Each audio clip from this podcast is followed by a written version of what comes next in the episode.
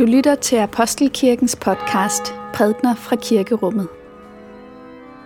Find mere information på apostelkirken.dk.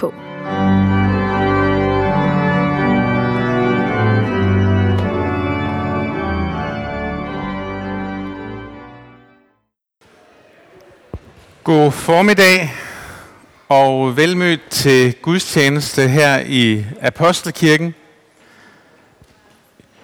I dag er det den 19. søndag efter Trinitatis. Vi skal lytte til teksten om den lamme mand, som fire venner bar hen og sænkede igennem et tag ned til Jesus. Og lad os bede sammen. Barmhjertige Gud, du som i Kristus åbner vejen til dig og borttager verdens synd. Jeg beder dig, rens mig, så jeg bliver ren. Helbred mig, så jeg bliver hel. Drag mig til dig, så mit hjerte finder ro. Dette hellige evangelium skriver evangelisten Markus. Lad os takke for Guds ord, for Guds ord i skriften, for Guds ord i blandt os, for Guds ord inden i os, takker vi dig, Gud. Da Jesus efter nogle dages forløb igen kom til Kapernaum, rygtedes det, at han var hjemme. Og der samlede sig så mange mennesker, at der ikke engang var plads uden for døren. Og han talte ordet til dem. Så kom der nogen hen til ham med en lam, der blev båret af fire mand. Men da de ikke kunne komme hen til Jesus for de mange mennesker, fjernede de taget over det sted, hvor han var. Og da de havde lavet hul, sænkede de borgen med den lamme ned. Da Jesus så deres tro, siger han til den lamme, Søn, dine sønner tilgives dig. Men der sad også nogle af de skriftkloge, og de tænkte i deres hjerte, hvad er det dog, han siger? Han spotter Gud. Hvem kan tilgive synder andre end en, nemlig Gud? Da Jesus i sin ånd straks vidste, at de tænkte sådan ved sig selv, sagde han til dem, Hvorfor tænker I sådan i jeres hjerte? Hvad er det letteste? At sige til den lamme, dine synder tilgives dig, eller at sige, rejs dig, tag din borger og gå. Men for at I kan vide, at menneskesønnen har myndighed til at tilgive synder på jorden, siger han til den lamme, jeg siger dig, rejs dig, tag din borger og gå hjem. Og han rejste sig, to straks borgen og forlod stedet for øjnene af dem alle sammen. Så de blev helt ude af sig selv og priste Gud og sagde, aldrig har vi set noget lignende. I dag vil jeg gerne starte med slutningen på min prædiken. Det er ikke uværdigt at bede om hjælp. Hvis vi gør det at have brug for hjælp til noget, som er forkert, så kommer vi til at konstruere en barriere mellem os og Gud. For er der noget, vi så grundlæggende har brug for i vores relation til Gud, så er det hjælp. Jeg har lagt mærke til, at i en del af, i en del af de debatter, som øh, er i avisen og radioen for tiden, så tales der om værdighed. Og det tror jeg egentlig er meget godt, at vi også taler om værdighed en gang imellem. Fordi jeg tror, det er et udtryk for, at livet som menneske, sådan som det er hos de fleste mennesker, så kan man godt sådan mærke, at, at det har noget i sig. Det har en værdighed, det her, det her liv. Jeg tror, de fleste fornemmer, at livet det er noget, som på en eller anden måde kalder på beskyttelse, fordi det både har værd og værdighed. Både det liv, vi selv lever, men også det liv, som andre mennesker lever. Og øh, når barnet falder og slår sig og græder, så er det sådan på udtryk for sådan en eller anden meget enkel, instinktiv proces eller protest, at sådan her skulle det ikke være. Det skulle ikke gøre ondt, det her liv. det er fordi livet er noget værd, så skal det ikke gøre, gøre ondt.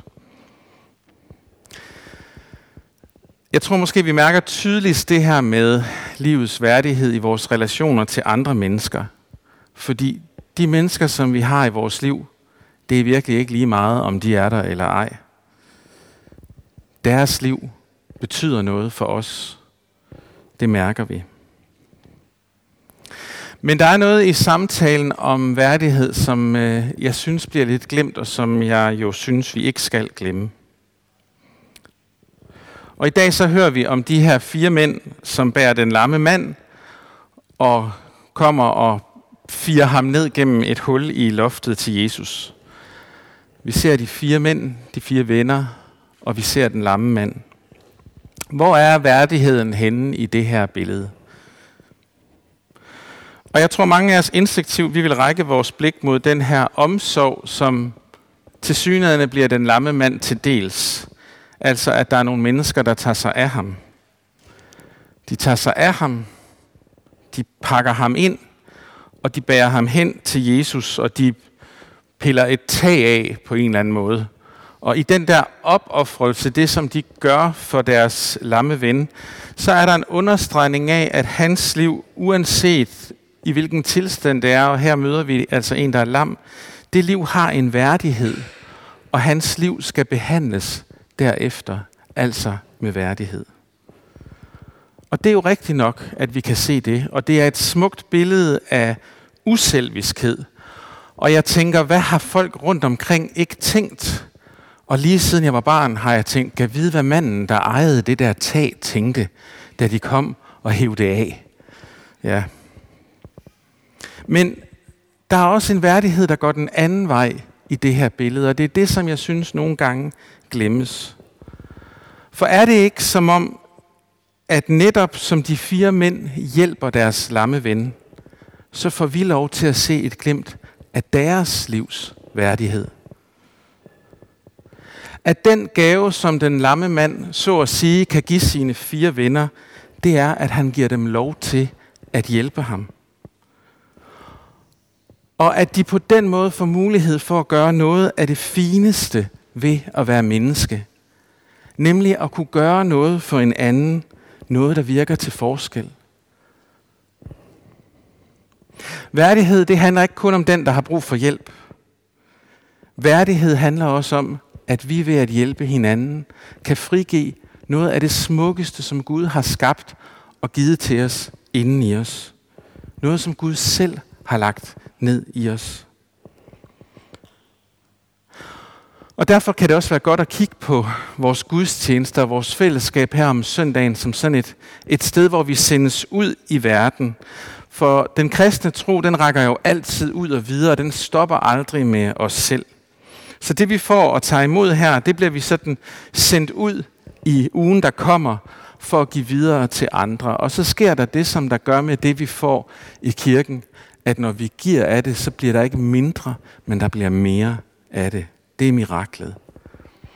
Og når vi gør det, giver af det, som vi får i kirken, giver af det, som Gud han giver os, handler på det, som på den gave, som Gud har lagt i os alle sammen og rækker ud, jamen så sker der også noget med os i den proces.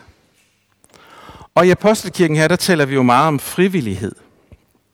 Og der er mange chancer, og I kan se, der er mange mennesker, der er med til at bære sådan en gudstjeneste her som i dag, og i det, som sker i ugens løb. Og jeg tror, at grunden til, at der er så mange i fællesskabet her, som, som agerer frivilligt her i kirken og alle mulige andre steder, og giver af sig selv, af deres tid og deres kræfter i alle mulige forskellige sammenhænge, det er fordi man oplever at få et møde med sit eget livs værdighed, når man får lov til at gøre godt for andre mennesker. Så, så værdigheden er altså et relationelt begreb. Og den værdighed, som vi bund og grund mærker, at vi har, og at mennesker som sådan har, den kommer jo af, at vi står, om vi ved, vil det eller ej, eller er, står ved det eller ej, så står vi i en relation til Gud, og vi står så også i en relation til vores medmennesker. Og det er der, den værdighed ligesom skal foldes ud. Og derfor bliver vi nødt til også at være helt ærlige og sige, hvis det skulle være uværdigt at bede om hjælp, hvis det skulle være uværdigt at spørge nogen om at hjælpe sig, så vil der være ingen af os, der nogensinde vil nå frem til det kors, vi om lidt skal knæle ved for at modtage nadvåren. For vi vil aldrig nogensinde ture bede Gud om hjælp, om helbredelse, om helhed, om tilgivelse, om forsoning, om trøst eller håb, hvis det at bede om hjælp var uværdigt. Det er ikke uværdigt at bede Gud om hjælp.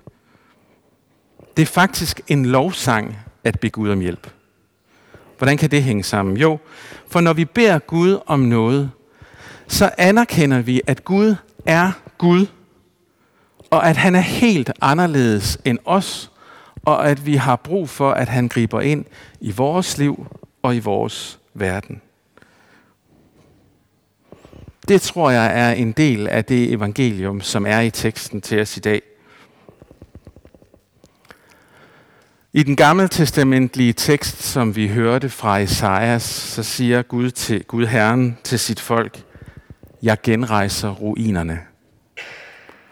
Og i de her dage så fyldes ruinerne, fjernsynsskærpene og nyhederne med ruiner. Vi har set ruinerne fra Ukraine, og nu ser vi ruinerne fra Mellemøsten. Og vi hører igen, igen, igen om den utrolig komplicerede og usædvanligt komplicerede problematik mellem de mennesker, som bor i Israel, og de mennesker, som bor i Palæstina. Og vi ser krigen blusse op, og hvad kan vi gøre andet end at råbe om hjælp? Hvad kan vi gøre andet end at bede om hjælp? Gud, hjælp de mennesker, du har skabt, til at leve i din fred og i din retfærdighed, og med den værdighed, som du har givet hver eneste af dem. Den bøn, lige så magtesløs som den lyder, så er den en lovsang af Gud, som skaberen af himlen og jorden. Præcis som bønnen for os selv er en lovsang. Så altså, vi bliver ikke, vi bliver ikke mindre mennesker af at bede om hjælp. Og vi bliver slet ikke mindre mennesker af at blive Gud om hjælp. Jeg tror måske faktisk, at vi bliver mere mennesker, når vi tør at bede om hjælp. Så derfor slutter vi den her prædiken med en bøn for alt det, som vi ser omkring os, alt det, som fylder os med mismod, urolighed og, og frygt. Og så beder vi, Herre Gud Far i himlen, forbarm dig over os. Herre Jesus, vor frelsermand, forbarm dig over os. Herre Helligånd, vort lys og vort trøst, forbarm dig over os. Amen.